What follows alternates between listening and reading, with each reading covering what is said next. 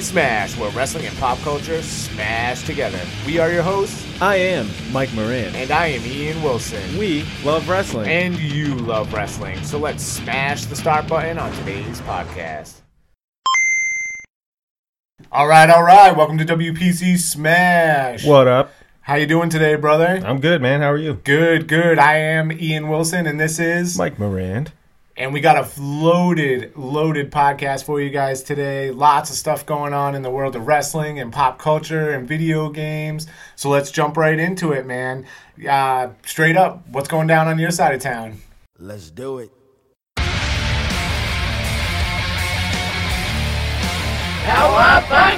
Oh, I will let you know, and I'm uh, excited to talk about these things. Uh, so, well, right out the gate, I finally got one of the Dino Ultra Zord 10 inch Funko Pops. Super cool looking. Like, uh, I don't collect Funkos, but I, I saw that one and I was like, it stuck out to me, like how cool it looks straight up. Oh yeah, so it's my first 10 inch one. Those are the the big boys, you know. Um, and this is pretty much the Dino Ultra Zord riding Titanus, which is the um, you know the white transporter Zord. That's what he's officially called in the show. You know when the Yep. When the Ultra Zords are all beaten down and they need some help, they call in Titanus. So it's the whole shabam. It's the Megazord with the Dragon Zord top riding on Titanus. And so I pretty much gotta thank my two month old daughter because during a feeding at 4.30 in the morning i was like hmm, i'll just check out the feeds what's going on and boom there was a link 30 bucks which was awesome and free shipping because i'm a target red card member Nice. so yeah and it came in great shape it looks awesome it's huge i just don't really know where to display it at this point Find a spot for it in the man town, I'm sure. oh yeah Are the 10 inch figures something that uh, they come out with often? Because I don't remember. I mean, seeing big ones like that. It's almost like once, uh, in, in my opinion, it's like once a quarter of the year. Like, so maybe four times a year. There's Okay. not too many of them. Yeah, so it's Um, pretty rare to get one of those big ones and and have it be one that you want. yeah, exactly. Like, I've seen some in the wild. Um, there was Porg from Star Wars. It was like a big ass Porg. And then I'm not good with my Harry Potter, but the little little guy looks like Gollum, kind of Okay. from Harry Potter. Yeah. I forgot what his name is, but he has one. Dobby. Dobby, yes, that's Yeah. exactly what it is. And then um, coming soon, I just saw on my feeds was a Mickey Mouse one for the 90th anniversary of Mickey Mouse. So Oh, that's rad. those will be floating around, and I'm not sure if they're all Target exclusive, but the ones I happen to always see are at Target. So That's cool. keep an eye out for that. That's for sure. And then uh, the other thing I'd like to talk about today is WWE 2K19. Oh, the So- million dollar challenge. Oh, you want to talk about that first? We can talk about that. Sure, let me just say, whoever wins that million dollar challenge deserves the million dollars. Let me tell you. I'm not great at this game, but so the million dollar challenge, they do uh, tower mode now, which is put it into perspective, you retro gamers. It's like Mortal Kombat, baby. I was just thinking that when you said it. Yep. It's a gauntlet match, but the kicker is your health doesn't regenerate. Nothing on your body like moves up. So where you are, if your arms are in the red, they're in the red for match 3, they're in the red for match 4. You're not coming back each match at 100%. It's a true gauntlet match like WWE. That's cool. So I made it through the first 4 matches and then got the crap kicked out of me and it's like as soon as you get one finisher, it doesn't matter if it's the glorious DDT or the RKO, you're done That's straight it. up. It's so hard to kick out. I mean, AJ Styles has a resiliency perk, so you can kick out of whatever one time. So you better save it one time. And it's weird because like I had a hard time with Bobby Roode, but I pretty much wiped the floor with Samoa Joe. But Samoa Joe, you had to make submit. So the Oh. the stipulations change. And so, like I said, I got through four matches. I'm like, all right, I can do this, I can do this. But then I looked. The million dollar challenge is a 15 match tower you have to do. What? Yeah, and at the very end, the final opponent, the final boss, is AJ Styles himself. Yeah. So Do you have to be AJ Styles to go Yep. through it? Yep. Okay. And it, what's cool about it too is he gives like a personalized message when you start it. Like, welcome to the million dollar challenge. You think you're phenomenal? He's like, we're gonna go through the tower of some of my, you know, opponents from the past from other companies, and some of the opponents I can't wait to face in the future, and some of the opponents I'll never be able to face. So I'm guessing there's some legends in there. Oh yeah. So it's like fantasy warfare, but it is hard. I tried it like four different times. I only made it through four guys. Wow. You know, You know, there's people sitting there. They've been grinding it out since it started. Too. Um, what has been going on for like a week and a half or so, and nobody's won it yet. That kind of Right. surprises me. Yeah. Because you would think there's somebody out there who is like laying it to this game, trying to win that million bucks. yeah, So for the fact that it, it's taken this long and still nobody's won it, with all the people trying to grind it out for that, tells me that yeah, it's probably Mm-hmm. on multiple platforms too. Jesus. So good luck. And like I said, if they win, they definitely deserve it. they should get definitely get a eight by ten from uh, AJ Styles for that one. Cool, cool. And hey, that's only one part of the game. Yeah, I jumped right into that first, but then the next part I was most excited about was the showcase mode with Daniel Bryan. Now, what's cool about this? I know I've talked about showcase modes in the past. Uh, it's one of my favorite parts of WWE 2K. They do a great job. But on this one, Daniel Bryan himself is interviewed and he talks about each match you're about to encounter. And they show clips from the live, like what actually happened, and then you bump into the match. But what's cool about it is you have objectives. So you have to do specific things that did happen in said match. And then also what's cool about that is sometimes like oh, we'll use an example there was a Monday Night Raw where Daniel Bryan was fighting Randy Orton. And Daniel was talking about he was excited that he was finally facing a main event player, so he had to step up his brutality and not be as as much of a technician. So in the actual match, he puts Orton through a table. So naturally, you have to put him through a table. But some of the objectives was hit Orton ten times with a kendo stick, and when you do that, it goes to like a cutscene, and then it still looks like the video game, but the video game cutscenes and the in match look exactly the same because it's awesome looking Yeah. but then the audio turns from the actual audio from Raw. So like, say Orton's beating you down in the corner, you can hear him saying like, "Give up, Bryan," you know, "Give it up," or the ref saying, "Come on, Randy, get off him." Like it's true crowd ambience and everything. It's it's pretty sweet on, in those aspects. So it, it definitely kept me interested. It was it was tricky too. It wasn't like the easiest thing. Yeah. But it goes through his career all the way up until uh, this year's WrestleMania, which was cool. And you get to be like Shane McMahon also, so you're not just playing as Daniel Bryan, and you have to do specific things. Because if you remember, Bryan was like out of the match for a long time. Yeah. Sleeping. Yeah. Um, so that was definitely worth the play and definitely worth the achievements. But then I even got more excited, which I didn't think I really was going to, for the My Player. My Player mode. I, I mean, I spend countless hours building my guy. Like, I import pictures of my tattoos. Like, my guy has my tattoos. My guy has the T-shirt I'm wearing because I upload every, soup to nuts, baby. He even has my Huk Lab disc golf hat. Like, Nice. so, but what's awesome in this one is you don't have access to every single move in the library. So I can't come out there work in the indies where they start you, you know, giving people rock bottoms. My finisher is like the bro kick and like a scoop slam punch to the face. Like they give you minimal moves. You have to earn your other moves. Oh, that's cool. That's different. Yeah. So so far, because I haven't played through it, you're in the indies, and let me just tell you, like secretly, it's like WWE is trashing on the indies because the storyline is the guy who runs the indies used to work for WWE, so he hasn't in whatever. You know Yeah. he knows people. So I'm literally in a high school gym, and there's like 15 people, and the announcer's like, "Oh, what a maneuver!" Like Vince McMahon would say. But there's only 15 people here, so I don't even know why I have a microphone.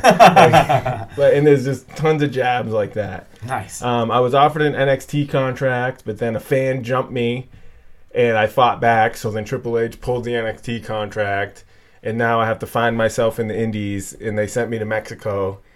And same thing, like when you're in Mexico, the announcers now speaking Spanish, and like you're fighting the luchador, and then you have like a, a feud with a local guy, like CQ is his name, but he's trying to find himself too. So he's like blackout CQ. All of a sudden, he's wearing all black, and you just crap all over him. Like, nice gimmick, bro. Like, I definitely can't even see you. So then it's almost like Paul Heyman esque, in my opinion, where uh, the the made up, you know, president of BCW, he's like, oh, well, now we're gonna do it outside of the school, and we're gonna get a live stream on the internet, and it's gonna be a false count anywhere because now that everyone knows your story where you had the NXT contract, then it got pulled within 24 hours, and then you're going to Mexico.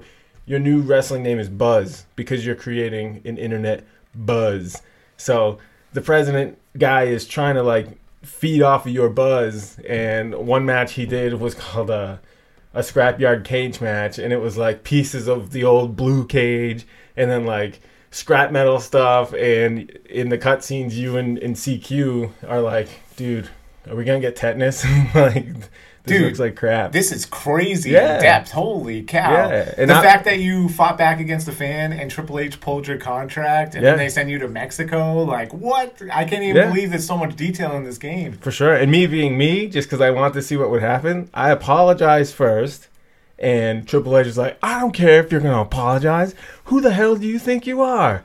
Like, no, we don't we don't stand for that. You don't punch a member of the WWE universe. So then I dashboarded and I put like, Hey man, he hit me first. I was just defending myself. And it was like it just goes right to the same answer. So you're damned if you do, you're damned if you don't. Yeah, So I'm yeah. like, oh, I'm still going to Mexico, baby. Dude, that is wild. I got like, jumped in Mexico too, but they found out it was a copycat because he just wanted to be famous in Mexico. Yeah, so yeah, yeah. That we still don't know who's really jumping me. They're wearing a red luchador mask, but someone has it out for me, and you think it's Mr. GQ, but he's Yeah. like, I was in Japan, blah blah. What? Yeah, Dude, and this I'm, is crazy. I'm only up to like uh, chapter four. Dude, this and like is I- crazy. I'm playing at a steady rate 'cause I'm watching the cutscenes, and then there's Yeah. backstage where you got to talk to people, and like you talk. I talk to Alexa Bliss and this and that. It, it's really in depth. you gotta shake everybody's hand when you go into the locker Yeah, room. exactly. And to get my NXT contract, pretty funny, um, because Matt Bloom was at your first match, and they were supposed to be looking at CQ, but they were like, "No, Mike, we want to give you the contract."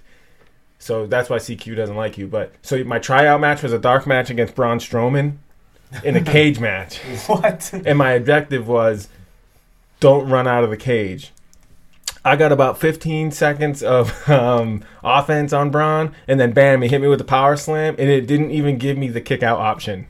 Like you knew, it knew Yeah. you were gonna lose. That's it. But then it was like Triple H was impressed that you didn't run from Braun Strowman. That's when you get the contract. what? So I can only imagine where it's gonna go from there. You know, and I'm really having a lot of fun. The game looks really cool. Um, I, I mean to backtrack a little bit, but there's, it's not all gravy. You know, and for the review that I'm kind of doing right now, it's a little bit little bit I'm gonna touch on. So some things, like I said, are really cool. Like in the Daniel Bryan thing, Yeah. um, I'm doing a match against the Miz at one of the Night of Champions, and they like Michael Cole is on commentary, and they were like, last week on Raw, you know, the Miz made Di- Bryan Daniel tap out like a week, six days ago before this event, so we know the Miz knows his submissions, which was a true statement. So I'm like, oh, that dude, that's super cool that they brought that up. Yeah, it's crazy, like the details that they're Yeah. going into right now. Um, I know this is a lot like Madden, where it comes out every year and not a lot changes usually, but it sounds like they made a ton of changes. Yeah. So like one of the negative things I was talking about, because where that's a positive, where it was true that six days ago the Miz made him tap. Randomly, like I'm just fighting the Miz, and it just like went to default. Like Daniel Bryan, as the GM of of SmackDown, brought the Miz over on the Superstar Shakeup just to inflict more pain to Daniel Bryan. I'm like, oh, this is a 2010 match. Yeah, So yeah. like, Oh. oops, oopsie. but like that's the negative I have. Just like a little commentary oopsie. Like you might hear the same repetitive stuff over and over. Sure, sure. But other than that, like it, I can't say enough. Like it looks cool, and I haven't even scratched the surface. Like the my player, but then there's there's more towers just for fun, and they have like it could be like the ECW Badass Tower or the the Mega Powers Tower. Like I didn't even go to it yet. I know they're there. Yeah. They're not 15 fighters; they're like five, so they're achievable to beat and maybe get some unlockables Sure. a lot of unlockables and a huge roster. So WWE 2K, that's pretty much all I gotta say about that, man. So I'm gonna hit you with that hot tag. Dude, b- before I jump into, you know, my uh, stuff for the week, I gotta say that, you know, Smash is out there. If you're not playing WWE 2K19, like, you should be for sure. I mean, you, I'm sold. I'm gonna jump on that this week, you know, and that's, wow. super cool, dude. And like I said, like it's something that comes out every year, so you might not always be super excited about it. Yep. But that made me super excited about this year's. That's for sure. Yeah, so, I, I skipped last year because, like you said, like Mm-hmm. sometimes because last year they didn't have a showcase mode, and that's what is the driving force. But like then I found out they they really upgraded the my player, so hell yeah. probably realized their mistake. Well, all right, man. So speaking of uh, you know video games and stuff that comes out every year, uh, Black Ops Four finally released. Uh, you know, uh, about a week and a half ago at this point, and uh, so I've been jumping on that when I have the opportunity, and I got to say that I'm really enjoying Black Ops 4. It's different than um, anything that we've gotten in the recent past, in my opinion. I know, um, you know, we played World War II last year, and so we had old bolt action rifles and old guns and stuff like that. Uh, you know, no jetpacks, no exosuits and stuff like that. So I was stoked that they moved up, uh, you know, into the future per se, but you still don't have exosuits and stuff like that. So nobody's flying around. Um, no crazy, crazy perks and stuff like that. But there are cool things that you can do. You can, you know, you can still slide really far. I thought that was cool. And they have, you know, each individual character that you can pick, which is a new part of Call of Duty, basically gives you a set of special, you know, uh, abilities that you can do. And um, I think there's 10 different, you know, guys that you can pick from. And before each match, you get to pick a guy, and only one person per team can pick said guy out of those 10 characters and uh, they all do something totally different you know just for example i don't want to go through all 10 but one can drop some barbed wire and you can mm-hmm. basically use it as like a claymore or something you know when somebody's going behind you Yeah, it, like shocks them. So like if if you're guarding like C flag and you hear like someone, you can turn around. You know what door you put it in front of, so you can hopefully take them out. Yeah, they bumped up the health, which is a huge thing. Um, We've always been at you know hundred for health, and then you know you'd play and you'd shoot, and everybody's at hundred health. In this one, everybody's at 150, so gunfights are lasting longer. Mm-hmm. And to add on to that, they basically gave you like a like a Narcan shot and an adrenaline shot. So when you're getting uh, shot in battle, if you you know are loaded up on the on the Narcan shot, you can hit it, boom, stab yourself with it, and recharge your health. So gunfights are lasting a lot longer. You're not um, per se getting flanked and and shot up super quick. You can you can run and do an ability and hide behind a corner and shoot yourself up and get back in the fight. You know, it, Yep. it's um, totally different, totally cool. I'm enjoying it. Lots of cool, you know, kill streaks and stuff like that.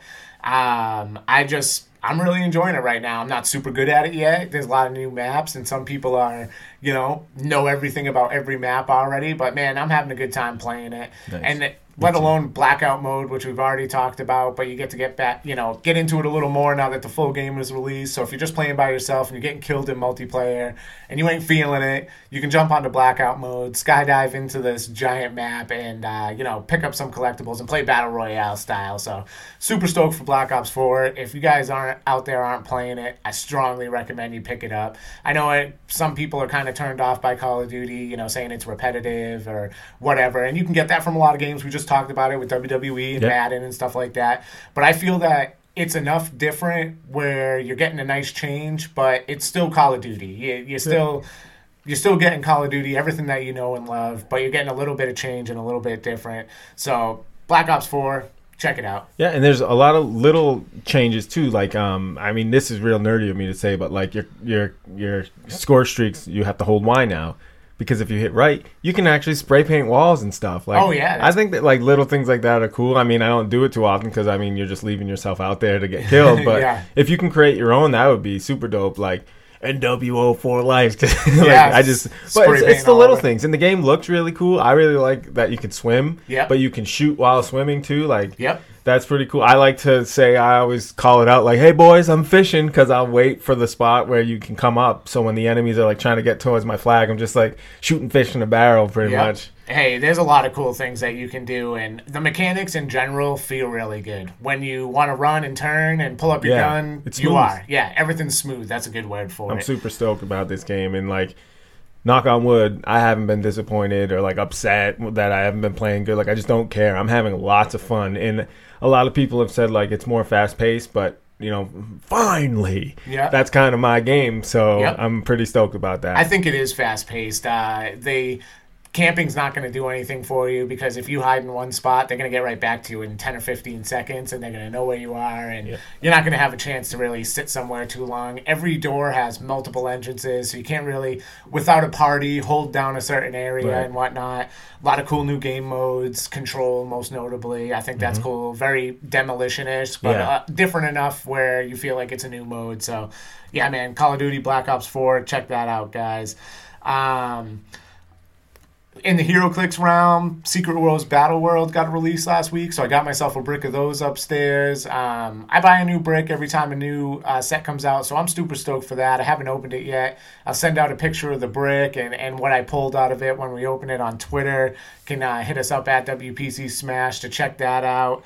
And uh, yeah, new HeroClix set, always stoked for that. There's some cool chases and uh, fun pieces to pull. And obviously, when you pull a chase in any collectible, you're you're super stoked about that. So I'm excited to see what I get. Um, in the movie realm, uh, one of my favorite movies growing up and still to this day, Big Trouble in Little China. Um, man, I love that movie. It's a classic. It's really, you know, old school karate, spiritual, you know, wizard type movie. It's got a little bit of everything for everybody. Um, Kurt Russell plays the uh, main character, and they announced a sequel, and the sequel is going to be played by none other than Dwayne the Rock Johnson which I think is a total weird choice, but I'm just stoked to see that they're giving some love to Big Trouble in Little China. It's not a remake, it's going to actually be a sequel. oh, nice. So I think that's really cool. It's in very announced, you know, just announced stages. Uh, so they don't really, you know, haven't seen anything else except for there's going to be a sequel and the main guy's going to be The Rock. So I think that's super cool. The Rock can basically choose what he wants to do these days. Hottest, you know, male actor in in the world right now, I would say. And the fact that he decided he wanted to play Jack Burton, or if he's not playing Jack Burton, be you know the new character in Big Trouble in Little China. Man, that got me super excited. And lastly, uh, I know uh, we had a lot of action this week on Twitter. People wanted to know about the Rampage cabinet. I finally got mine in. Uh, it took a little longer than I would have expected, you know, especially after pre-ordering it from Arcade1Up and stuff like that. But all that stuff aside, which we already talked about, I'm gonna tell you, I set it up. It probably took me, you know, about an hour, and it needed an extra set of hands. So my wife, you know, held one side while I screwed it all together and stuff like that. But really, really easy. I could have done it myself if I really wanted to. But you want to be careful with these kind of things. It is an arcade cabinet, so I wanted to make sure everything was done smooth and right.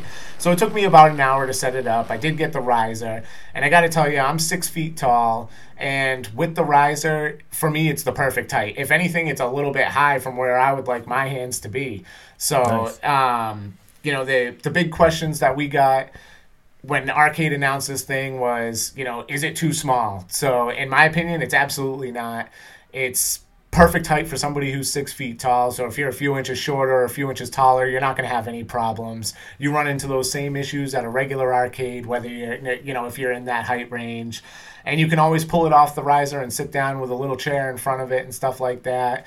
Uh, width wise, uh, three people can play the Rampage cabinet, and uh, it's comfortable. You know, um, you're gonna the people on the edges are gonna hang off the side, but you know, for example, we went to a retro uh, arcade convention that we talked about, uh, you know, probably about a month ago or two months ago, and we played a four man machine, and the two guys on the side were pretty much hanging like sideways, trying to watch the screen. So that's normal on Yeah. a full ki- uh, full size arcade machine. The guys on the side are going to be hanging off the side.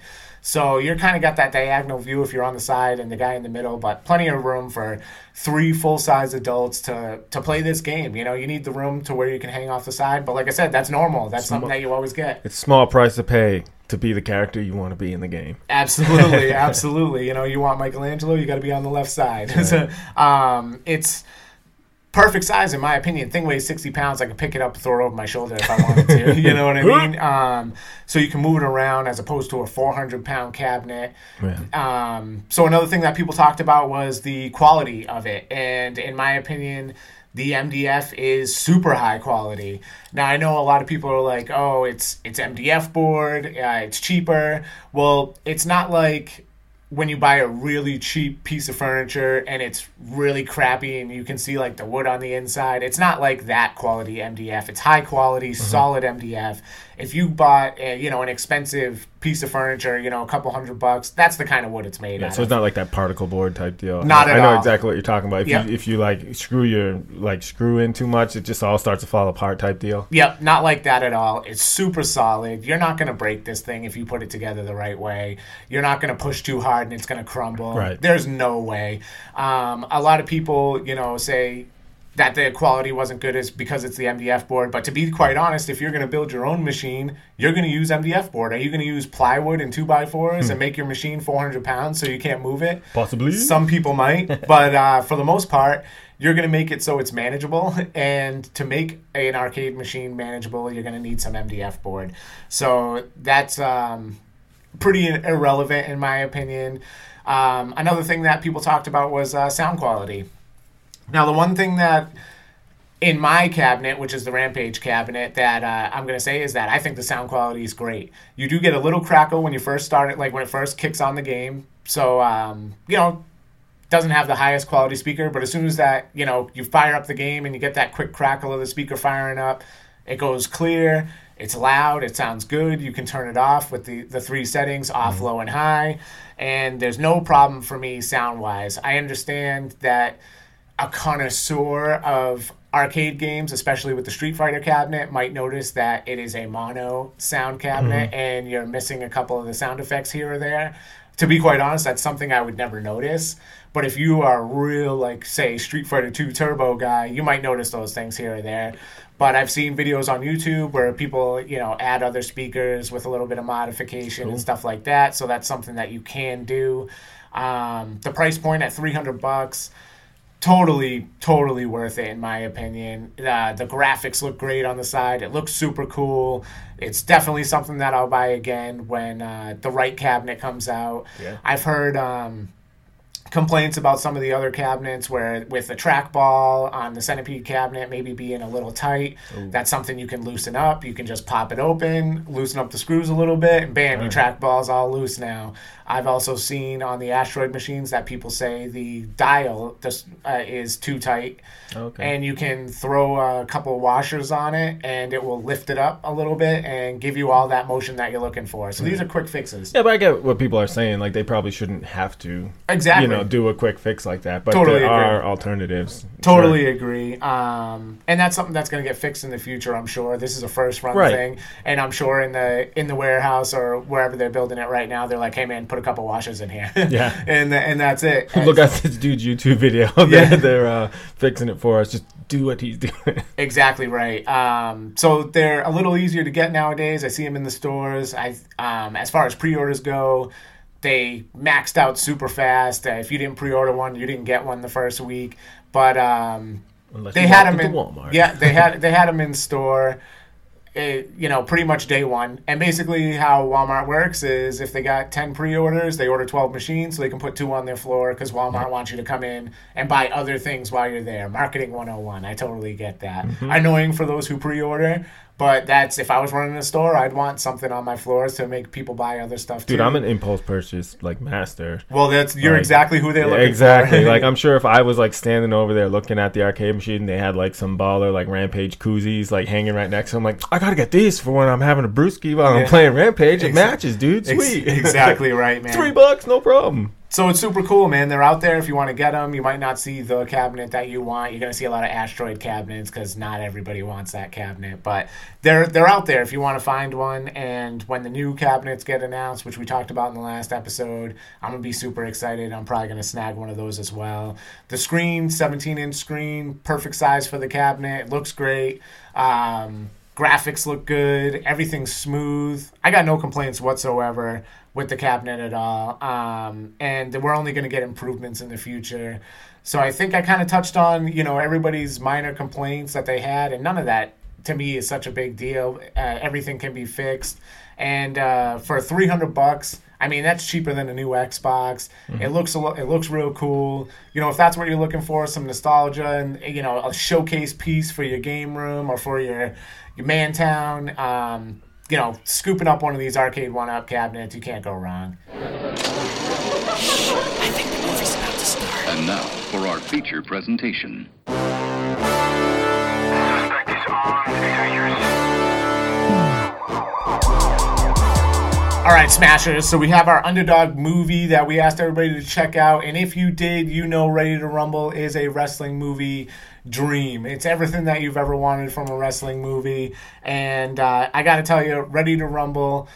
So many quotes that I use on a daily basis, and this is, you know, one of my regular go-to movies. Like when I'm sitting around and you can't decide what you want to watch, Ready to Rumble. Rainy day movie, baby. Yeah, no matter what time of day, no matter what day, it's one of those movies that I always, you know, could check out and watch it start to finish, not be bored, not um, you know, worry about anything else except for, you know, jumping into the movie and getting that awesomeness just splashed all over me because I because I just I have no complaints with this movie whatsoever. It's um not not your standard wrestling movie. It's more of like wrestling from a fan's point of view, Yeah. a super fan like I would like to think that we kind of are, and uh, so I really really enjoy Ready to Rumble and uh, you know Jimmy King.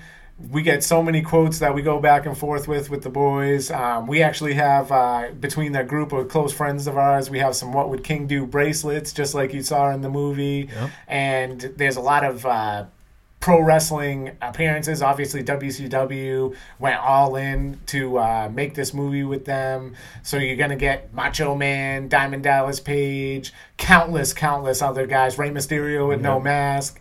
Um, you're gonna see a little bit of everything in this, and yeah. you really get a good. A good view of the super fans, you know, uh, It's wrestling the Nitro Girls. yeah, wrestling perspective. So, I mean, I really enjoy Ready to Rumble. I know it kind of splashed and people didn't dig it. I know right after this in real wrestling on Nitro, Yeah. David Arquette won the title and, and people kind of bashed it because of the movie. But hey, if I just sent all my wrestlers to do a big budget movie for Yep. the first time, I would want to promote it, and that's how they did. So, Yep, trying to put butts in the seats and ride the wave of the movie. You know, I've always liked this movie. I mean, I didn't go see it in theaters, but I don't know how old I was when it came out. But Yeah. still, as soon as I ever saw this movie, I I have always liked this movie. Like you said, so many quotes, so many like insider stuff. As I get older, like I'm like, oh man, like they're backstage and like pretty much throwing kayfabe out the window, where all the wrestlers are like, you know, warming up next to each other, like going yeah. over their matches and whatnot. and and just like ugh, like I, I I can't. It's just awesome, awesome wrestling movie. Has the in ring stuff. It has the out of the ring stuff, and like you said, such a cast of wrestlers. Goldberg's in it. Bam Bam Bigelow, Yeah. Psycho Sid, I believe. Sting, I believe, is even in it. Like there's so many great Oh, yeah. wrestlers in it. And Yeah, there's so many, and you could go on and on. Yeah. You know, Billy Kidman's in it. There's so many wrestlers. Um, but it's and funny. I Like, think. it is funny too. Oh, it's hilarious. I think a cool little side note is, uh, you know, David Arquette being like the main character. I would say, um, you know, he's wrestling in the indies now. He loves wrestling Mm-hmm. so much, and he wanted to do this movie. They didn't just go pick an actor to play wrestler. Right. Um, David Arquette's a huge wrestling fan, and even to this day, he's on the indies, you know, paying his dues and getting on shows because he loves wrestling. Yeah. So, and you can see that from him when he's acting. and, and not a bad rap sheet either. WCW World Champion, yeah. main eventer of Raw. Yeah. and now wrestling in the indies, doing his thing. Yeah, dude. Ready to rumble. Do you think he's eligible to be in the Celebrity wing of the Hall of Fame? oh yeah, for sure. Right? It I just- think. I think it just makes sense. Like how- if anyone? Yeah. Yeah. Why wouldn't he? There's people in the celebrity wing that shouldn't be there. So Right. if David Arquette wants in, he should be. So speaking of people who are in this movie, I'm hopefully gonna drop some knowledge bomb all over your face right now. All right. and an uncredited John Cena is in this movie. No way. Yes way. I will post the link onto YouTube. And okay, maybe it's not John Cena, he's a prototype.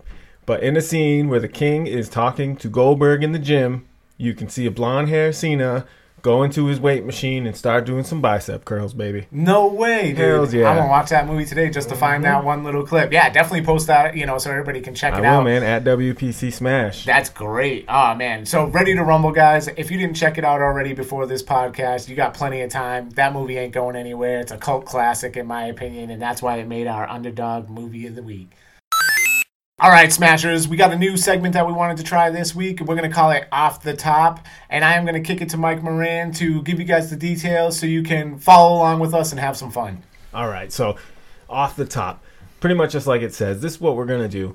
We're gonna ask each other a simple question, but you, when I ask Ian the question, he needs to answer instantly off, the, top. Yeah. No thinking too heavy deep into it. Just see where your mind is to begin with, and that way, listeners, maybe you'll get to know us a little better, and you can see like what makes us tick and why. Like, so we'll have a small discussion on why we picked that answer, but then we'll flip it and we'll ask the other one the same question and, and just see how it goes. Um, so we're gonna start it off asking each other, but you know we definitely encourage you to hit us up on Twitter with that hashtag WPC off the top, and we'll answer some of your questions too.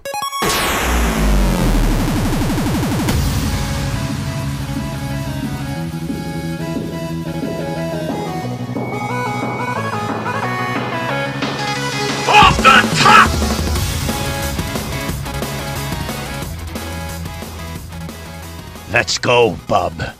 All right, sounds good, man. So, first uh, thing that comes to mind to me is uh, Mike Moran. What's your favorite wrestling out- entrance? Give it to me off the top. It would be as far as entrance theme songs, Money Inc. All time, that's my favorite. It brings me back to um, when I started watching wrestling, and I still think like the guitar player in me, it still stands the test of time. I like the burn, burn, burn, I like that noise too, and Million Dollar Man. It just it just makes it. There's now there's a lot of good ones out there, but this is off the top, and that's what I went with. So, what about you, brother? All right, man. Right off the top, if you ask me what my favorite entrance is, uh, since I was a kid, Ultimate Warrior. Straight up, run into the ring, dude. Shaking the ropes. Nothing got me amped like you know under um, like the Ultimate Warrior did at that time.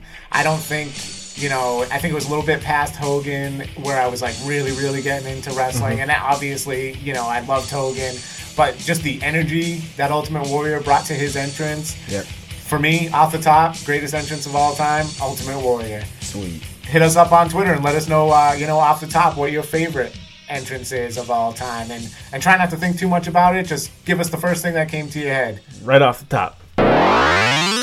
All right, guys, and we come to the section every week that I get pretty excited for, and that is uh, jumping right into Mike's Mantown.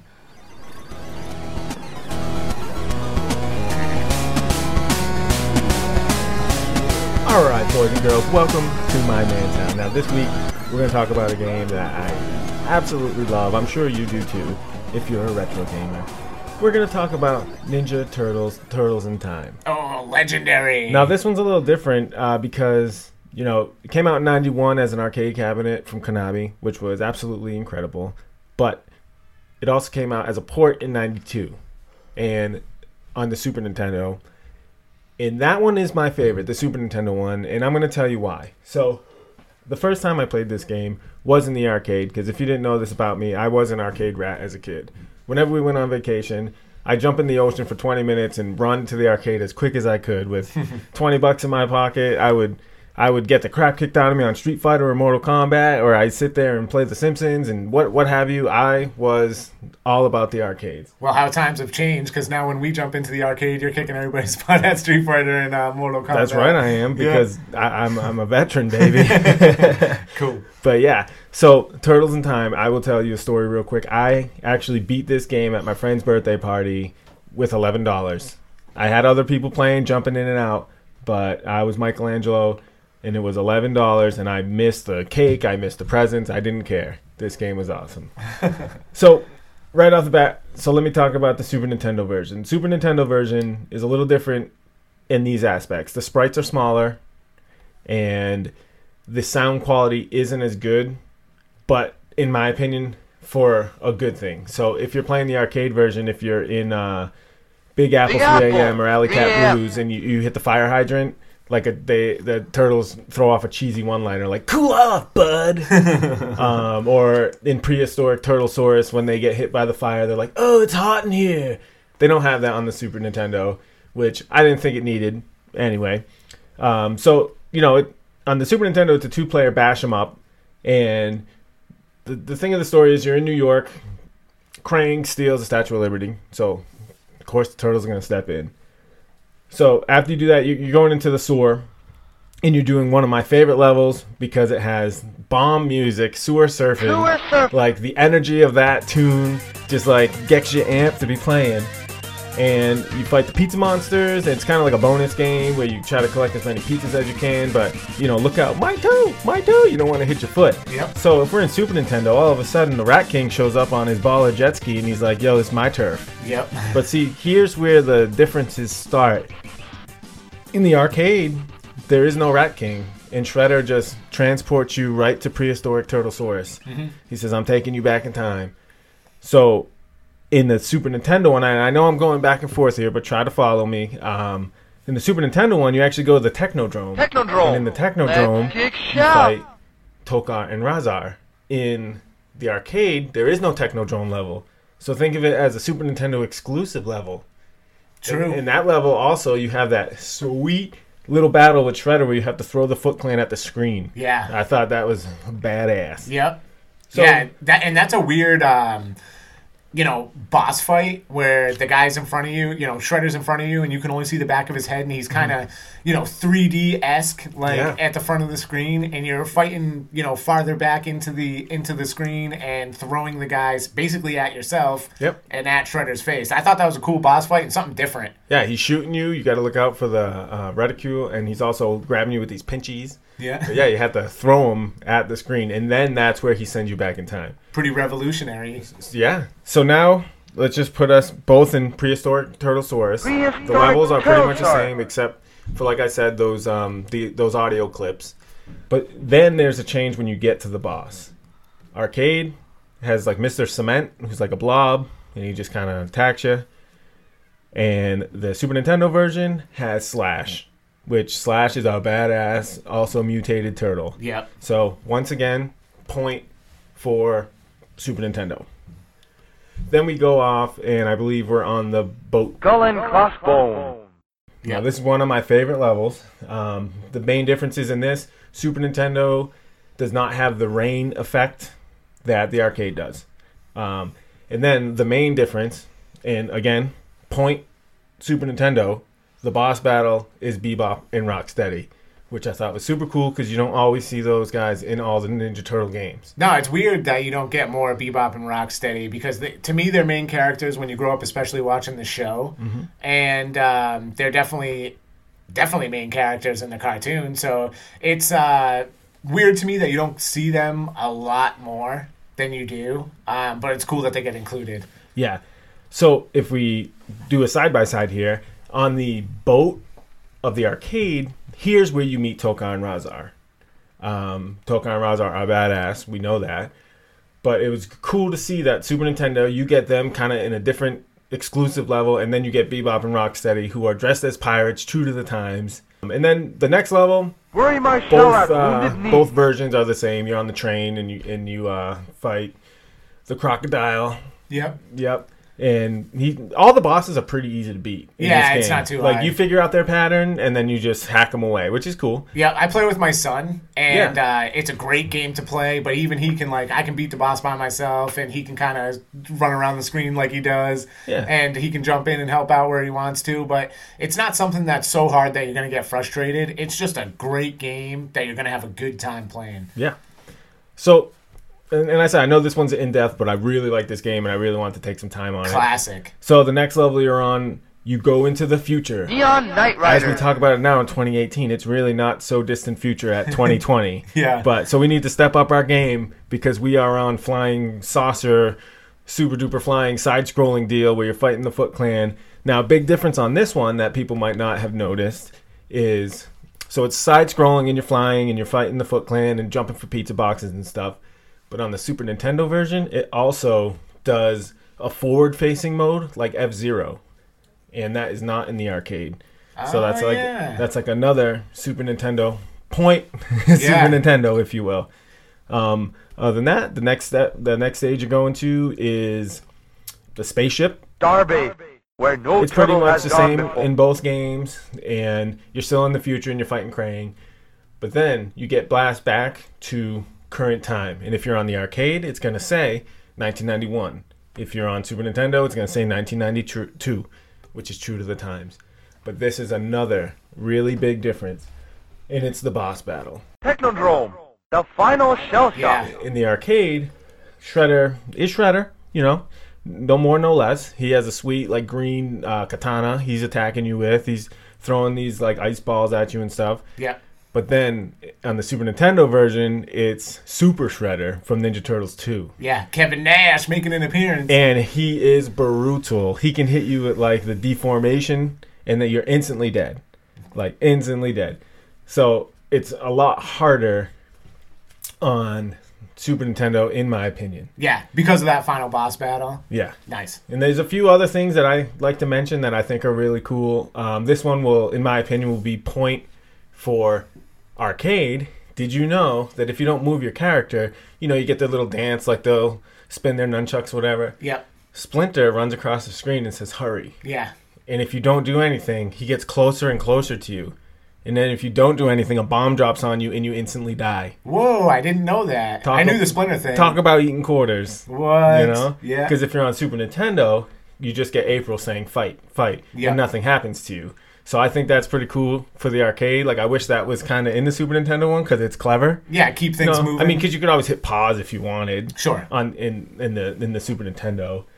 that's And then- wild. And then one more point. I'm just uh, maybe two, two more points. I'm gonna say. Dude, this is a great game and it deserves an in-depth review. So yeah, I, everything you got. I mean, you blew me away a couple times. I played both versions many times. Yeah. and it's a lot of things that I don't notice because I'm just trying to beat the game. Mm-hmm. So it's cool to like actually hear it out loud, all the differences. Hell yeah. So I'm going to talk about the opening screen of the arcade. I love it because it's playing Pizza Power from the Ninja Turtles Out of Our Shells tour. I'm a big fan of that. I don't care what anyone says. Like, those songs to me are rocking. Yeah. Like, like why would you not want Ninja Turtles talking about like peace and fighting bad guys and being true to yourself and eating pizza? Like, Yep. so Good point. but then if you take the graphics of the Super Nintendo um, opening cutscene or title screen, I think that one's a lot better because it looks like the opening of the cartoon, but the way the turtles are shown, like wielding their weapons, and then how uh, Leo slices down the screen, and then you get the title screen, like Yeah. that just amped me up as a kid. But I just wish that the pizza power was the theme on the Super Nintendo. I know they Sure. probably couldn't do it, Yeah, licensing issues or whatever. or just like the sound quality would sound like super crap. True. So when you beat the game in the arcade, you get a sweet little uh, cutscene where they're on the turtle blimp, and cue the pizza power. Yeah. All is good. Nice. But now, little known fact on the Super Nintendo, the only way to get the true ending is to beat it on hard. Because if you beat it Oh. on any other uh, level, you're you're back in the the lair, and Splinter was like, "Oh, that was some good training, but you must defeat it on a higher difficulty to truly, you know, beat the Shredder." And then the Shredder laughs at you. Oh, okay. Because that's happened to me, and Yeah. I, I must have. I don't think I've ever beaten it on hard. You're like, "What?" yeah, I just think like, okay, that was the end. Cool. Like, uh, they're gonna set up the next game. Like, that's Yeah. cool. But uh, yep, now I have to beat it on hard so I can get the real uh, cutscene at the end. there you go. Is it a cutscene? yeah. Cool. All right. they deliver the, the same uh, thing with the blimp and all. Yeah, that? they deliver the Statue of Liberty back, but then it's like a real Oh. cool, like you see the front of the turtles like sitting on the blimp, like you know how Mikey and Raph would sit on like the engines and Yeah. they're like chilling and they're like giving you a thumbs up, and Yeah. Pizza Power's playing. Not not Pizza Power on the Super Nintendo, but it's still like a pretty cool scene to see. Like, oh yeah, like we delivered Statue of Oh, Liberty Man, dude. back I, to America. I can't even believe it. So technically, I've never even really beaten the game on Super Nintendo. I don't think because Yeah. I don't think I've ever seen that. I always, I just played on normal. You know, that's kind of yeah, my jam. You just hit play it on start and start go. going. Yeah, yeah. right. But now, now it makes sense why why uh, Splinter's like, oh, but there's still more training, my son. Yeah, yeah, yeah. Oh, dude, that is awesome, man. That was a hell of an in-depth review, and and everybody out there, I'm sure, loves this game. But if you're like me, you love it, and you haven't, you didn't know all that information. So, Mike, to grasp all that knowledge, dude, uh, totally awesome, and that's why you're the king of retro games in our neighborhood for sure. Well, thanks, man. I really, really liked going over that game. Obviously, I really liked that game, and uh, you ever want to get together and play? Come to my man town. We got it on both. I mean, I don't have a standing arcade cabinet, but I got it on both uh, systems, if you will, and we can we can jam it out. Oh yeah, for sure, man. That's one of the legendary arcade cabinets in the first place. And you need a big chunk of change to snag yourself one of those, and a dolly to carry around that 500 pound machine. But Oh, I got dolly. Yeah. there we go, dude. Awesome, man. Awesome, killer, killer review.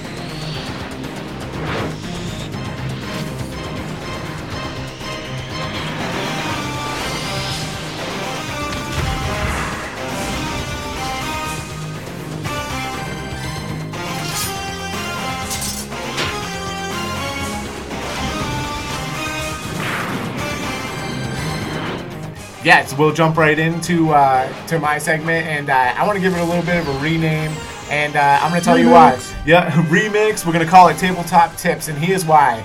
Because there's so many games that I play and things that I'm into that are, you know, tabletop esque games and not just HeroClix. And I, I want to be able to talk about a little bit more here and there. So, you know, what you're going to get from me and uh, Tabletop Tips is basically, you know, you're going to get your, your heavy dose of HeroClix, especially when a new set comes out, stuff that I'm excited about, stuff that I'm playing in my casual game. You're going to get uh, some Magic the Gathering news, reviews. Um, I don't play as much Magic as I used to, but I still keep up with the scene. So you're definitely going to get, you know, some of the stuff that's going on in the magic world. And uh, also you know the rpg um, role-playing type games. Uh, we have a pathfinder game that we play with the, with the homies. And um, you know so i'm going to give a little bit of uh, insight into you know getting started with that kind of game and stuff like that. And i'm also going to talk about uh, you know painting miniatures which is a big part of tabletop gaming. And in our group I, I take care of a lot of the painting and stuff like that of the miniatures and and bringing you know that little bit extra into the game because you don't need that stuff. You could use uh, you know a penny but it Yeah. just really br- helps bring you into the world when you got a nice like little painted elf or a painted warrior or whatever you like want a barbarian with like bloody teeth. Yep, you know. totally. All that stuff. So You could say it definitely paints the picture of the scene. yeah, yeah, I like that. So, um, you know, real quick this week, um, I want to talk about, um, you know, Dungeons and Dragons and Pathfinder. And a big question that I get when I tell people that I play, you know, Pathfinder is, oh, is that like Dungeons and Dragons? And um, so for all you who don't know, it's exactly like Dungeons and Dragons. And the main difference is, um, there were several versions of Dungeons and Dragons. There's Dungeons and Dragons, Dungeons and Dragons version 2, version 3, version 4, version 5, which they're on right now. Um, and Pathfinder is basically Dungeons and Dragons 3.5. They changed a lot of mechanics in Dungeons and Dragons going from, you know, the third version to the fourth, and a lot of people weren't into it a lot of development changed. A lot of the guys uh, who were working for WizKids at the time, you know, left the company, and a few of those jumped together and were like, you know what? We don't like Dungeons and Dragons like this. We're gonna go back to the way we've always played, the way that we love, and they made Pathfinder. So cool. Pathfinder is basically Dungeons and Dragons 3.5. You're getting all the best of the way Dungeons and Dragons was played at first, you know, for many, many, many years, and before they made huge changes to it, which you wouldn't even really know about if you just started playing. But that's a question that I get a lot. Oh, is Pathfinder Dungeons and Dragons? Sure. It's exactly like Dungeons and Dragons, just not the version of Dungeons and Dragons that comes out right now. So uh, yeah, man, super fun game. Get your helps get your imagination going. Hang out with your buddies, drink a few beers, have a good time, and slay some monsters. You know, whether you're playing Dungeons and Dragons or you're playing Pathfinder, you're gonna enjoy it, and uh, you know, just have fun with your homies. That's uh, that's the main point of it. So jump out there and play, man. Hit the table and roll some dice. All right, WPC Smash. Let's jump right into Word on the Street. And now word on the street. Word on the street.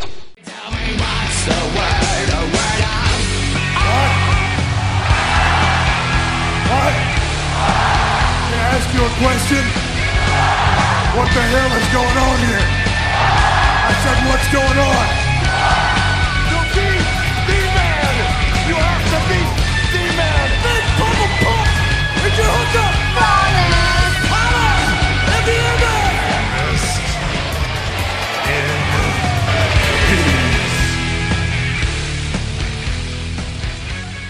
All right, man. We got a lot of cool stuff going on with wrestling right now. A lot of cool stuff. We don't always have a, you know, as many things listed out to chat about for this section. Sometimes things feel a little pr- repetitive, but that is not the case right now. Nope. Lots of stuff going on. We have two pay per views coming up. We got Crown Jewel, we got Evolution. These are big time pay per views, and um, you know, Crown Jewel's technically a super show, as they've been calling those kind of things lately. So I think that's super cool. But let's start right with uh, Evolution. We have a lot of things going on at Evolution as far as changes to the card. A couple things going on. Uh, first off, Alexa Bliss, you know, seems to be hurt. Yep. So uh, I think it's a shoulder. I'm not 100 percent sure. something going on there. So Alicia Fox is making her way into the tag team match with Lita, Trish, and Mickie James. Why not? I think it's totally cool. Yep. Um, she deserves a spot on this card and and a main spot. She's been around for a long time, paid her dues. Yep. And uh, I'm glad to see if if you know Alexa Bliss is going to be hurt, which is you know disappointing. But if somebody's going to take that spot, happy to see Alicia Fox take it. Um, a lot of other cool matches. Yeah, for sure. I mean, I'm kind of excited about Kairi Sane and Shayna Baszler. Yeah, You know, NXT representing for the title. for the title. Yep. I, I think this could be. I always say this. This could be a show stealer. Uh, these girls got a lot to prove because they're stepping up to the big show. Yeah, Like they're they're on the WWE show. This is a monumental, you know, show. So I'm excited to see that. I'm also excited to see who's going to win the Mae Young Classic. Yeah. that's going to be uh, tonight. And honestly, I believe I don't know what, what it's titled, but there's some sort of battle royal going on. yeah. And again, I'm excited to see who's going to be in it. Yep, Tamina is going to be in it. They did that Yep. thing on SmackDown where she kind of like made her return, so it's cool to see her. Yep. And uh, Nia Jax will be in it. I wouldn't be surprised to see Nia Jax, you Oh, know, sure. Mm-hmm. walk away with that. But um, yeah, man, there's cool things going on. Wow, one of the main things that I'm super excited about is uh, Becky Lynch and Charlotte. Yes. The feud's been killer the last couple months. Yep. They're doing all kinds of uh, you know backstage stuff where they you know they're fighting down in the performance center, Mm-hmm. and Becky Lynch is really laying it on thick with the heel promos and uh, the heel persona on Twitter and social media and stuff like that. Shutting down Edge. Oh, Yeah, that was awesome. yeah, with the net comment, Yeah. you know. I think uh, it's really cool that they're, you know, just letting Becky Lynch go off. Mm-hmm. I think it makes her, you know, really, you know, uh, be get over with the crowd. She's always been over, but this is putting her over that edge to superstardom. I think. Yeah, this could be the character that she's known for now. And I love it Yeah. because I like that she's a badass, but she smiles. Yeah, Like plain and simple. And I honestly think that this is going to be the most solid match on the card. for sure. The- Straight up, this is what Evolution's about. Like, if you want to think about the whole, it, it, it, and, and granted, it's been going on since the late '90s or early '90s. Alundra Bray, we already went over that. Like, Yeah. she started it, but you want to know what the talent is in this business right now? It's Becky Lynch and Charlotte Flair. Absolutely, uh, they're gonna they're gonna lay it on thick, and you're gonna see that these girls can wrestle just as good as the boys. Mm-hmm. And I think that uh, this match is really gonna showcase that, Yeah. per, you know, perfectly. There's no reason to think otherwise. So the other world title match or ladies title match, uh, you think it's going to close the show out? I yeah, absolutely. I think Rousey uh, may not be the best wrestler, but she's probably the biggest draw Yeah. on the card, which is important to WWE. It is entertainment, and they're you know it's a publicly traded company that's there to make money, and I think Ronda Rousey makes the most money, so it makes the most sense to me to uh, have this match go on last. So Ronda Rousey versus Nikki Bella, and we've been seeing some back and forth. We haven't really seen a lot of like fisticuff action, but we've seen mic work. And we're getting the fisticuffs with Becky and Charlotte, like we talked about. So I Right. think it's cool to go to the other end of the spectrum and just get really, you know, verbal back and forth and, and Build Ron- it. Yeah, Ronda Rousey's really stepped up her game on the mic. She looks a little nervous time to time, uh, a little stuttery, but when she really lets herself go Yeah. and gets into it, man, is she, you know, really showcasing that she's becoming one of the best. She likes what she's doing. You can tell that. And Oh, yeah. I kind of like too when she's not talking. Like when she was done talking, she was amped up. She was riled up. Like she was like holding her fists and her face gets all red. Like that is her gimmick, and she's pulling it off. Like Veins pulsing. like like almost like a ticking time bomb. Like she's amped up. She's hulking out at this point. Like I love it. dude it's it's great to see and uh, i think that the stuff where they're really laying into each other verbally, as far as you know.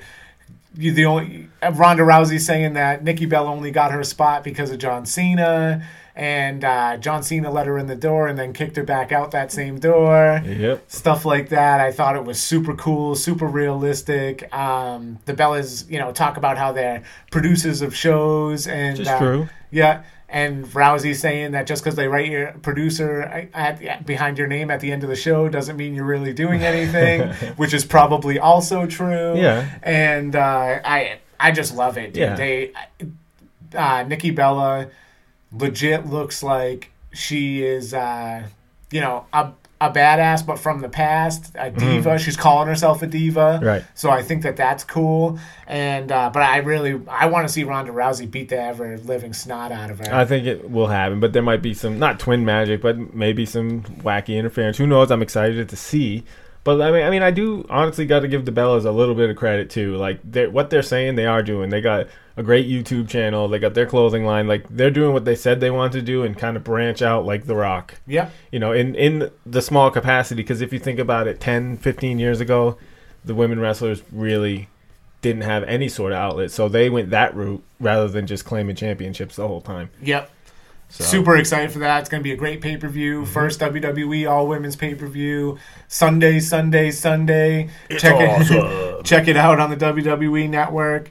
Um, so then the next big thing that we got going is Crown Jewel. A um, lot of rumors, legends, um, people not wanting to go. A lot of controversy. Mm-hmm. Um, I think we're kind of going to stay away from the, the controversy part. I guess you can kind of go online if Yeah, you look want it to. up. If It's you want to see people complain. Yeah, that's not what we're here for. We're not we're not WPC politics. so- Yeah, Crown Jewel is happening, and uh, yep, fantasy It's game football time, getting baby. ready for all you guys out there. Set your lineups. Um, there's a lot of rumors on who's going to show up, who's going to be there. Uh, The big one that uh, everybody talked about was uh, is HBK going to wrestle, and we got the confirmation over the last two weeks that that is happening. I like the way they're building it. It's going to be HBK and Triple H versus uh, Kane and the Undertaker. Mm-hmm. I think that's a great tag team match. Never before happened. Yep. I really wish that they would have saved Shawn Michaels for WrestleMania. I think it would have made it a much bigger thing, but I, I get that they wanted people to watch Crown Jewel and they needed to sell tickets over there. I'm sure he got a huge payday for it, but I really think that, you know, waiting for one of your main, you know, at least one of the big four pay per views, but most notably WrestleMania.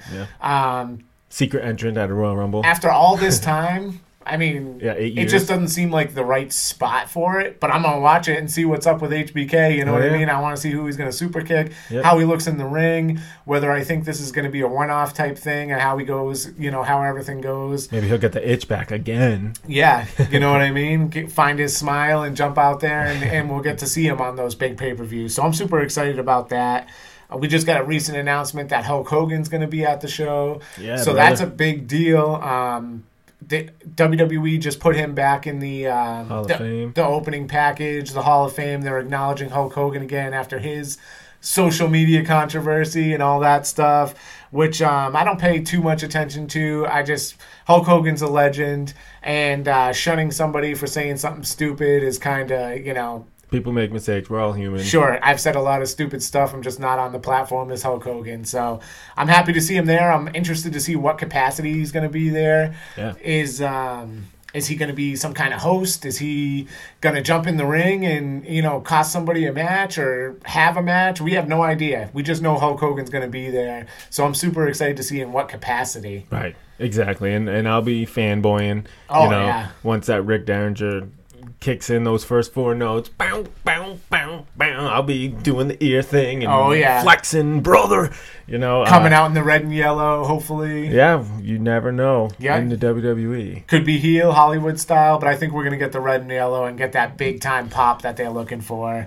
Absolutely. The other uh, rumor, basically, for Crown Jewel, as far as legends, is uh, you know people have been saying that Stone Cold's getting into ring shape, and he could make some kind of an appearance at, at Crown Jewel. And I've this is just rumors, nothing official. Like the other things we talked about were all official WWE's you know talked about or showed us type stuff. But rumors have it Stone Cold's getting ready for something. So I uh, am super excited to see if this is it. Is it Crown Jewel that he's getting ready for, or is he, you know, getting ready for something else down the road? Is nothing happening at all, and he's just bulking up for his TV show to look Yeah. big? You know, no idea, but it's a sweet rumor, and I love to, you know, think about what could be. Yeah, and other rumors are there's apparently some superstars who do not want to perform at the show. Yep, John Cena end. Yep, being one of them. big name. Yeah, what he's in the tournament. You know, the best in the world tournament. So they uh, they got to scramble for a replacement, and that three one six glass shatter might might do the trick. I'm just saying. That's true. That's true. Um, but then Daniel Bryan, and he, he's in one of the main events for the WWE title. Yep. So Yeah, AJ and uh, Daniel Bryan supposed to be uh, you know big match on the card, and we're getting some uh, backlash between uh, some of the big names in wrestling and and you know the show itself. So I'm interested to see what's going to happen because it's really up in the air right now, and they don't have much, too much time to figure it out. So Right. watch Raw, watch SmackDown, and and definitely try to figure out what's going on. The another big name that's not going to be at Crown Jewel is uh, Roman Reigns, and you know, shout out to Roman Reigns. Um, great wrestler for a long time, back and forth. Whether you're a fan of him or you're not, you respect him, and that's all he wants. I'm sure. Um, came out on Raw with you know one of the most impactful segments that we've seen in a long time, in my opinion. Yep. And uh, he you know cut kayfabe, and he talked about uh, you know his real life and his his real life battles with uh, cancer, with leukemia. yeah, And uh, I gotta tell you, I, I mean, I was watching this episode and uh, I woke up my wife and was like, "You need to watch this." Like it was that important and impactful to the business. Um, I don't think we've ever seen Roman Reigns out of character. He told everybody, you know, his real name is Joe, and uh, that he's been living with cancer that has been in remission for you know quite a Some eight while. years, Yep, and and that it was back and. I gotta admit, it was heartbreaking, and um, it really makes you think, you know, about how you talk about wrestlers and who you like and who you don't like Right. and stuff like that and and you know you want to make sure that even if you don't you're not into somebody entertainment wise as part of the show that you still respect everybody and stuff Right. like that and uh, I, I gotta tell you that Roman Reigns laying down the title in the middle of the ring and you know telling everybody that he has to relinquish the title so he can go ba- uh, battle cancer was uh, a big big moment for me yeah, and be with his family. Because then you really think about it, you put it into perspective. They are performing 300 plus days a year. How many times a, especially him a month do they actually see their family? And he has kids. At least I know he has at least one daughter. yeah So, you know, that's big. And I've always said with Roman Reigns, like, I like him as a guy. Like, we're a little different. I'm sure there's a lot of wrestling fans like us. We get it. There's characters. Yeah. So, the Roman Reigns character, yes, he's in all the main events. He's getting pushed down our throats. But he Joe is doing what he's told. He's walking out that curtain, win, lose, or draw. He he's he looks like he can take a butt whooping. He gives the butt whoopings. Yeah. And he's come a long way on the stick. He kind of stopped talking as much, I believe, and like he's in the past few years, you know, been moving right along, and he has a great record of WrestleMania main events, and and putting it into perspective, he deserves it, and I, you know, get well soon. Can't wait to see him back back in the ring. Yeah, definitely. Um, lastly, I mean, the last thing I got, unless you got anything else, is uh, Dean Ambrose that same night made a big heel turn on uh, Seth Rollins in the tag team title match. Yeah. Well, I do have one more thing just to touch Go on ahead. it. Since Roman dropped the title, or had to drop the title, um, now the main event's just going to be Braun and Brock Yeah, for the Universal title. at so- Crown Jewel. Yep. So that's going to be a big deal. I think. Uh, you know, straight up to give a prediction, I think Braun gets his first run right now, and they're going to see how it goes. Yeah. And uh, if he can carry the ball and run with it, you know, he's going to get his chance to uh, break through that glass ceiling, and Mm-hmm. let's see if he can. And if not, there's plenty of time just to do one, another match somewhere down the road and Yeah. bing, bang, boom. We know Brock is going to do Brock if he gets the title, Yeah. and that's fine with me. And then there's a part of me on the other side of the coin that would kind of smile to see Brock as the champion walk into the octagon with the WWE title on. That- That'd be sweet It's a lot opinion. of exposure for sure. Yeah, like like for the for the fans, for the good guys, like oh yeah, look at that, like Yeah. all these UFC people, like he's wearing a red belt in there. Yeah. Like yeah, that's my title, baby. Yeah, 30 million Yeah. Mm-hmm. people uh, buying pay per views or whatever, getting to see the WWE Championship or, you know, the Universal title. Yep. Super cool. But Um, yeah, yeah, that uh, Ambrose. Let, let's let's jump right back into that. So feel good moment. I kind of had a feeling that they were going to cap the night off with you know the Shield winning the title, dedicating to Roman. Then all out of nowhere, dude, bam. Yep. Dean turns, beats down Seth, and not just a quick like, oh, give him, you know, gives him the boots for a few minutes. Uh, he goes off on him for a good few minutes, Yep.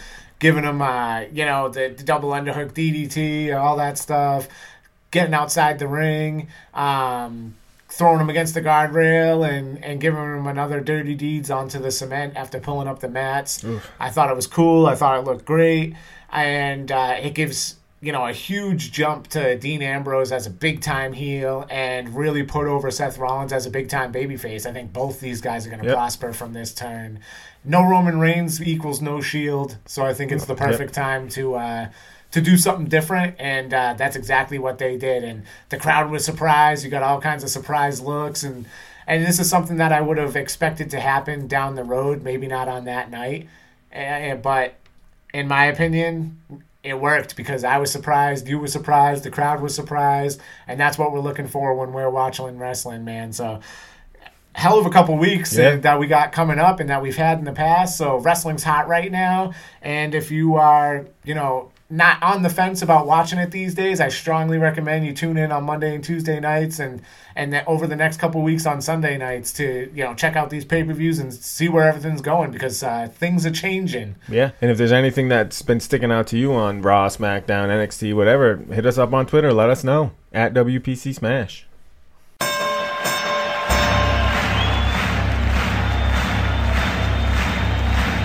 Ladies and gentlemen, welcome to the main event.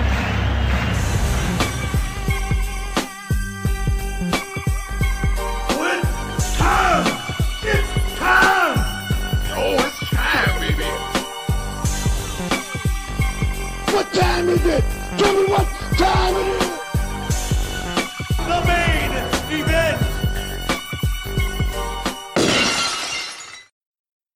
All right, and it's time, baby. It's time for the main event. Main event. Yeah, the best part of the podcast, in my opinion, the most fun I have every week is watching these matches. Uh, Things that you guys suggest to us, things that we pick, you know, amongst ourselves, me and Mike.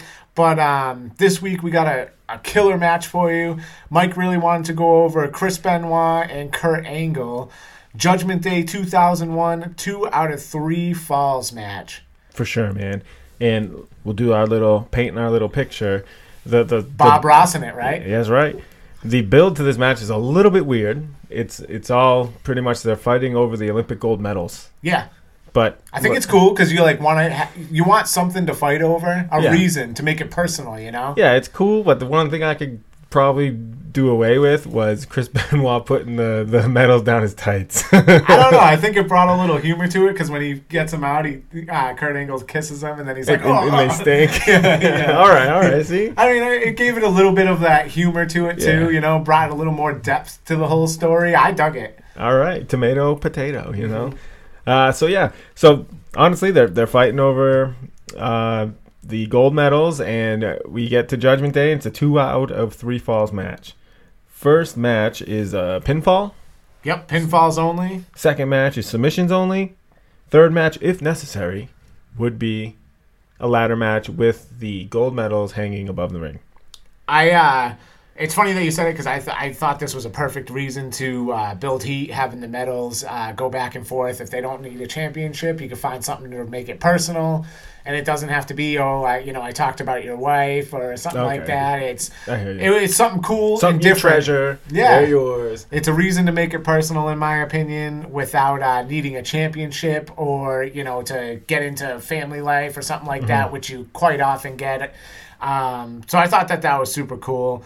I thought there was a sweet package to open the match, like you talked about. I thought it was good. It really gave you a backstory. If you were just watching this match, you would really know, you know, why these two are, you know, they hate each other. And Yeah, they're, and they're I, was gonna say that they hate each other. yep, and they're about to throw down in a two out of three falls match, and why you need this two out of three falls match to really settle the score. Right, You know, pinfall just won't do it. Yep, you need the blow off, and uh, it was the perfect opportunity to hang something above the ring and, and get a ladder involved.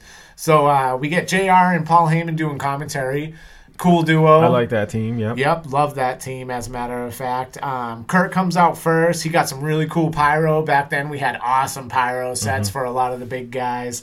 And uh, there's a hot crowd that hates Kurt Angle. Um, big time heel at this point, and uh, nobody likes him at all out there in the crowd. Kurt grabs the mic and, and gets some cheap heat, bashing the crowd and and the city and stuff like Classic. that. Yep. Classic maneuvers. And uh, Benoit comes out. I thought it was a decent pop. I expected something bigger for how much people hate Kurt Angle, but I think the big part of Kurt Angle is that he's so good that he, he wasn't the baby face, but you hated him so much Right. that you didn't care who really beat him down. But I thought Benoit still got a cheap, uh, like a good pop. Yeah, absolutely. And you know, right off the bat, intensity. That I mean, I know it's one of the three eyes, but it's it's damn true if we're going there. That's true. So you can tell they hate each other. They're they're just going at it. You get that German suplex trio from Kurt Angle, which at the time wasn't in his normal repertoire. Yep. And the announcers made that clear, saying, you know, he's he's taking Benoit's signature maneuver right there. You know. And he gives him three, right? yeah, Yeah. The, the trio, like anything Yeah. you can do, I can do better, is kind of what they're going for right off the bat. Um, And speaking on that, you know, Angle, uh, Benoit, Benoit's on the ground after the Germans, Mm-hmm. and Angle climbs the rope to give him the top rope headbutt. it's a beauty. Yeah, it looks good. Benoit rolls out of the way. Angle's never afraid of taking a big bump and just laying his body out there and flattening it right in the middle of the ring. Yep. I thought it looked really cool. Um, after you know missing the headbutt, Benoit immediately delivers an angle slam for the first fall. Yeah. Super quick. Yeah. Did you expect that at all? No, I didn't. I didn't remember too much about this match. I remember who won Mm-hmm. and stuff like that, but I didn't remember the details of all the falls. Yeah. So as soon as that happened, I was like, "Whoa, that just real quick." Yeah, and it definitely was like I said. Anything you can do, I can do better. He beats him with the uh, angle slam. It Pronouns, pal.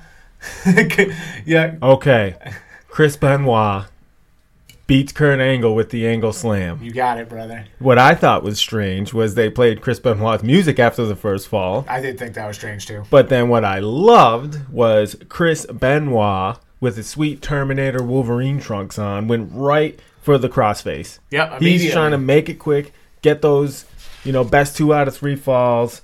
You know, but then we start getting what I love these two superstars for.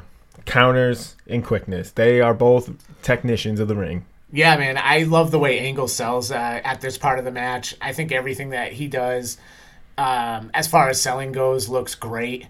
When uh, Benoit lays in a move, Benoit uh, Angle looks like you know something's about to snap, or you know he's uh, he's really hurting. Angle, especially at this point in time, one of the greatest in the world, if you know, you know, if not the greatest in the world at that time.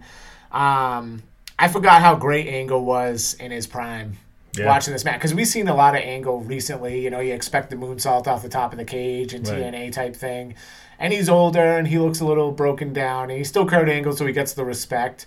Yeah. But um, I really, really did forget how good he was in his prime. Yeah, and, and like we were saying, they make it look like they legit hate each other. Look at the way they're chopping each other. Like like you said, laying it in.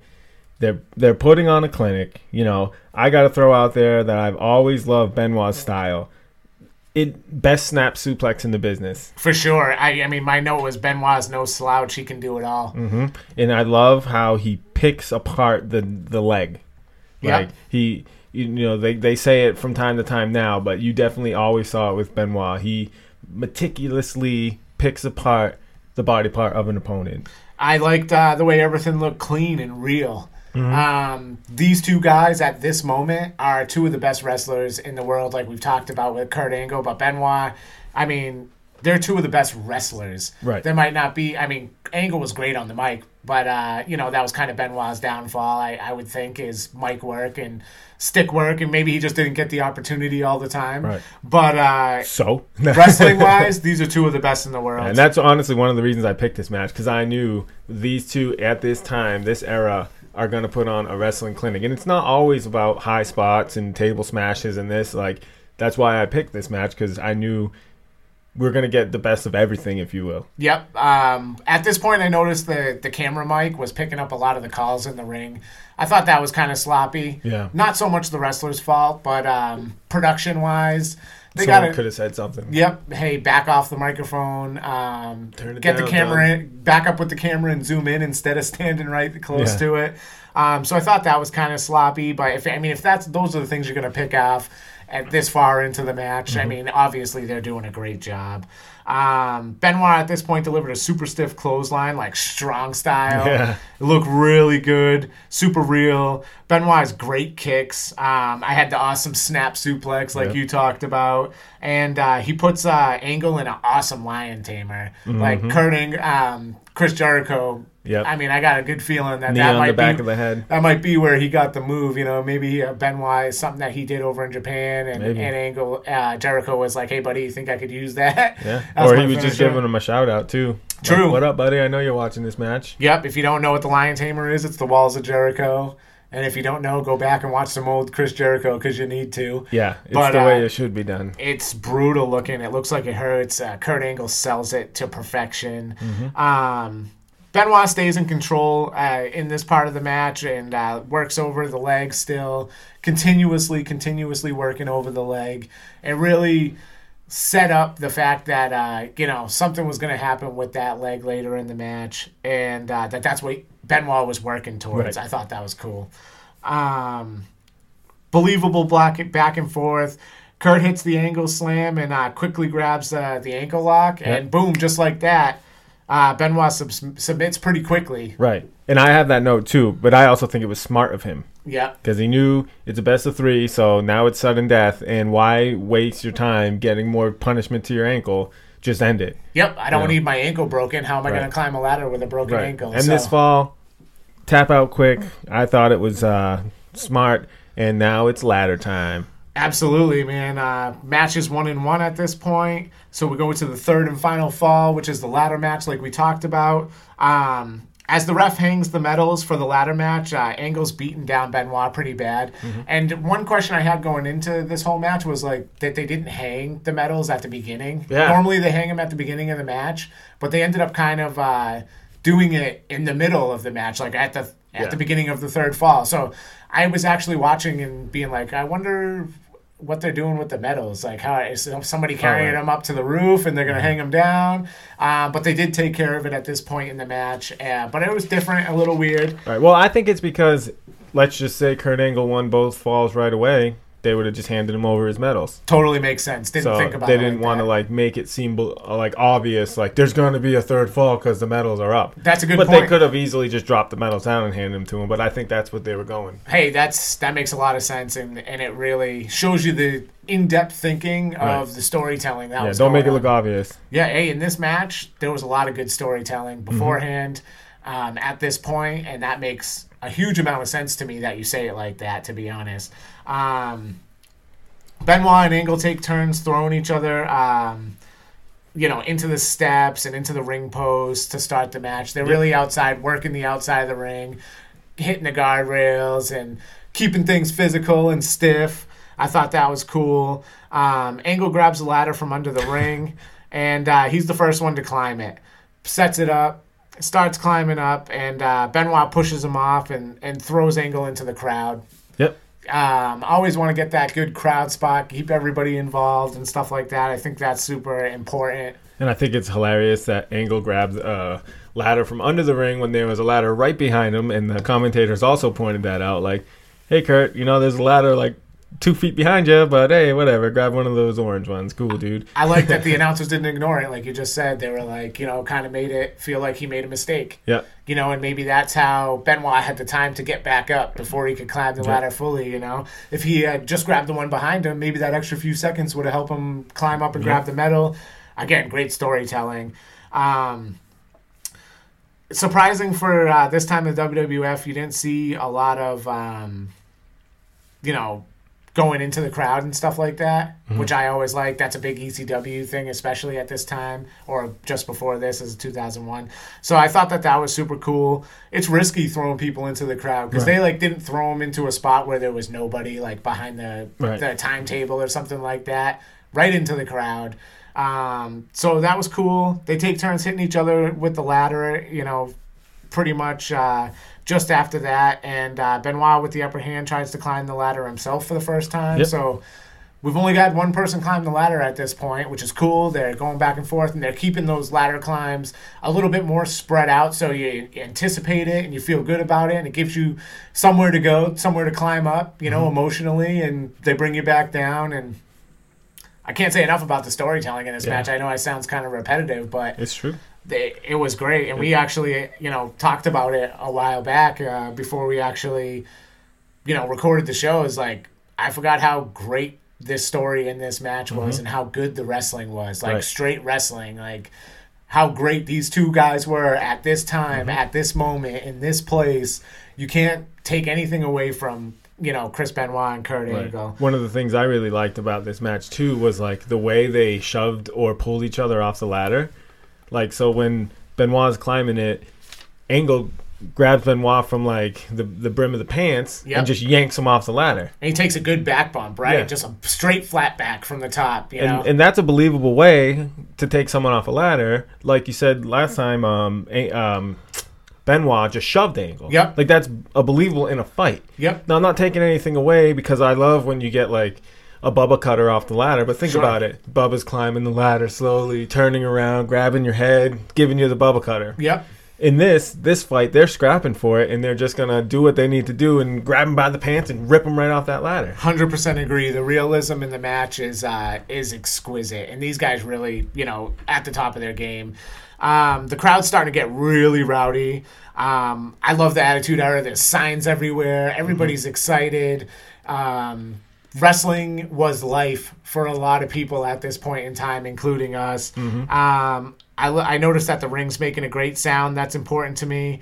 And uh, I really pick up on that. Good ring sound makes a match for me. So I really do like that.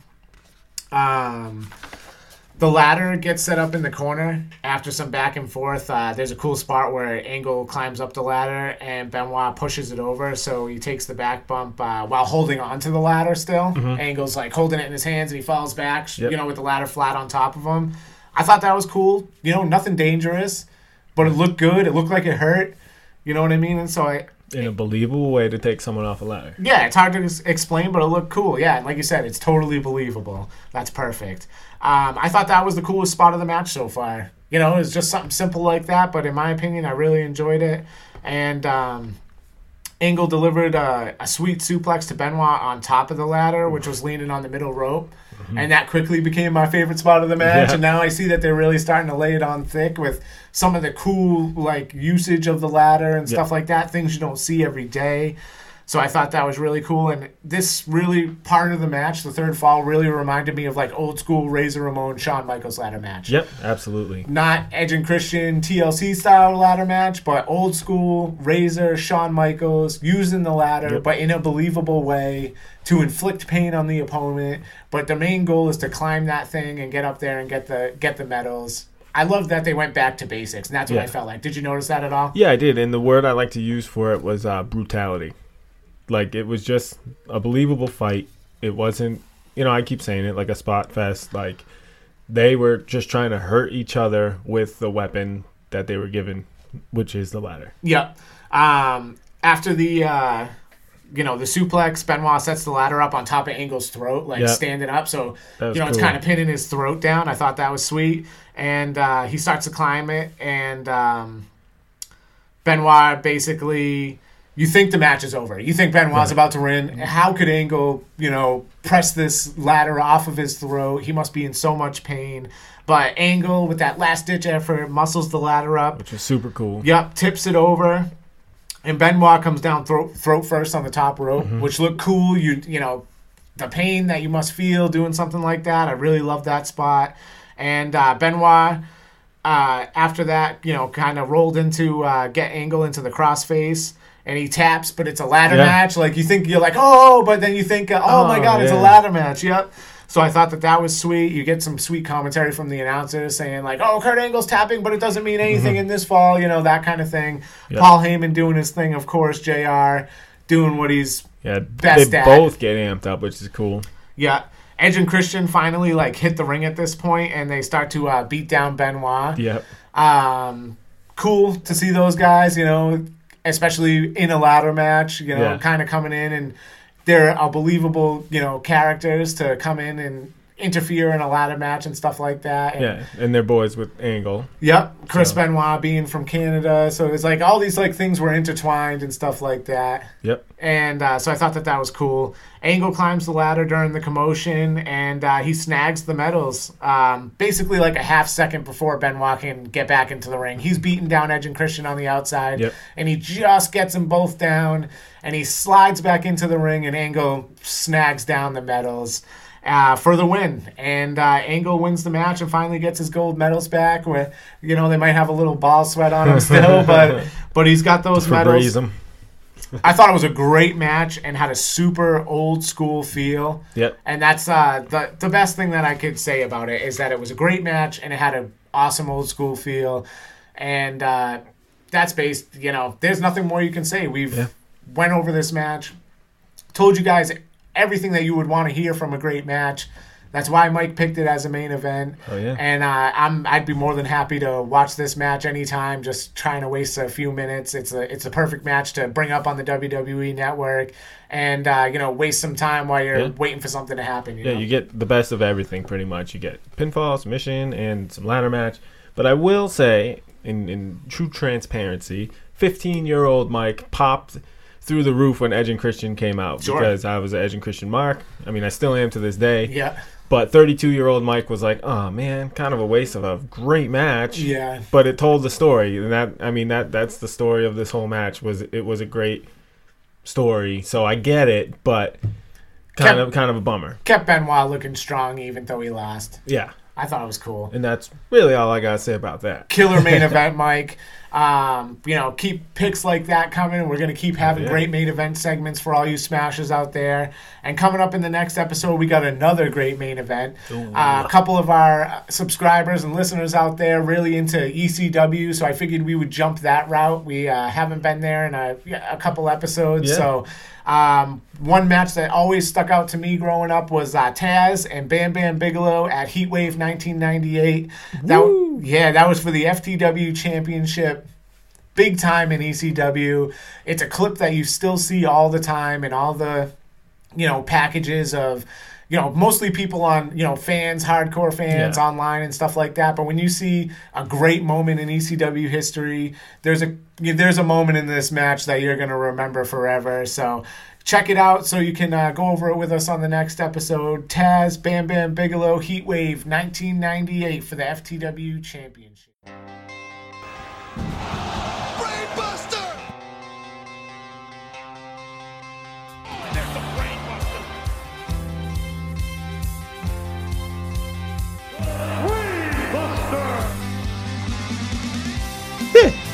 is the WPC Brainbuster.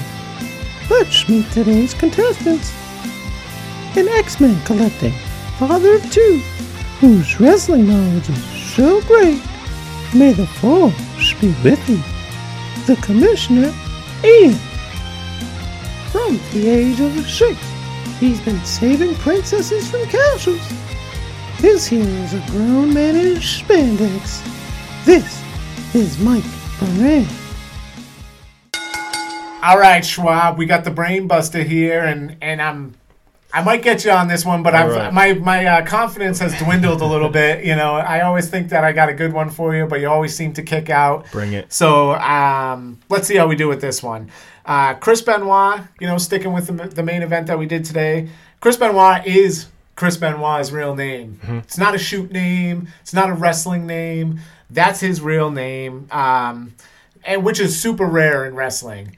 To especially in the WWE to you know not have to use a shoot name and straight up, I, I thought that that was cool. If you didn't know that, that's a, a really you know neat aspect of Chris Benoit's character.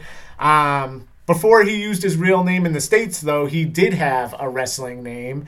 And uh, what's the ring name that he made huge in Japan?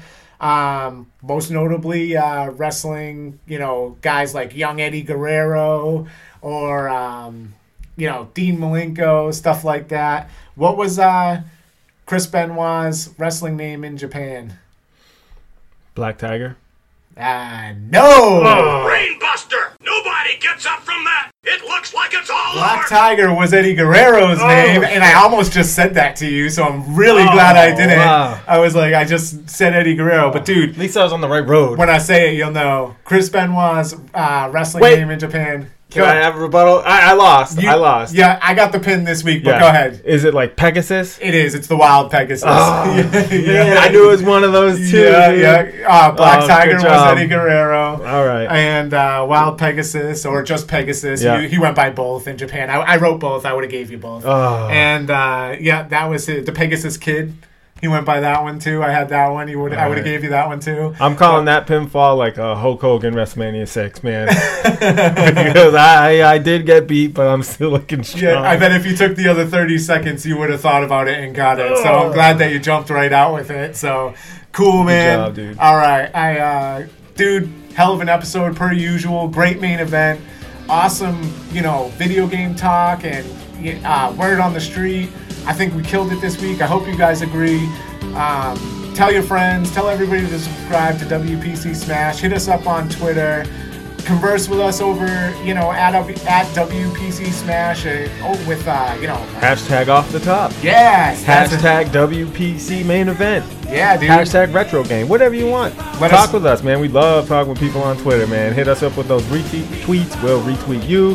Follow, follow back, whatever, man. We love it. We've been getting a lot of interactions lately. And I, for one, I'm digging it, and that's what we're here for. And thanks everyone for uh, like, you know, chatting with us because we definitely dig it, and it, it makes it fun, man. Give the people a too sweet. Too sweet.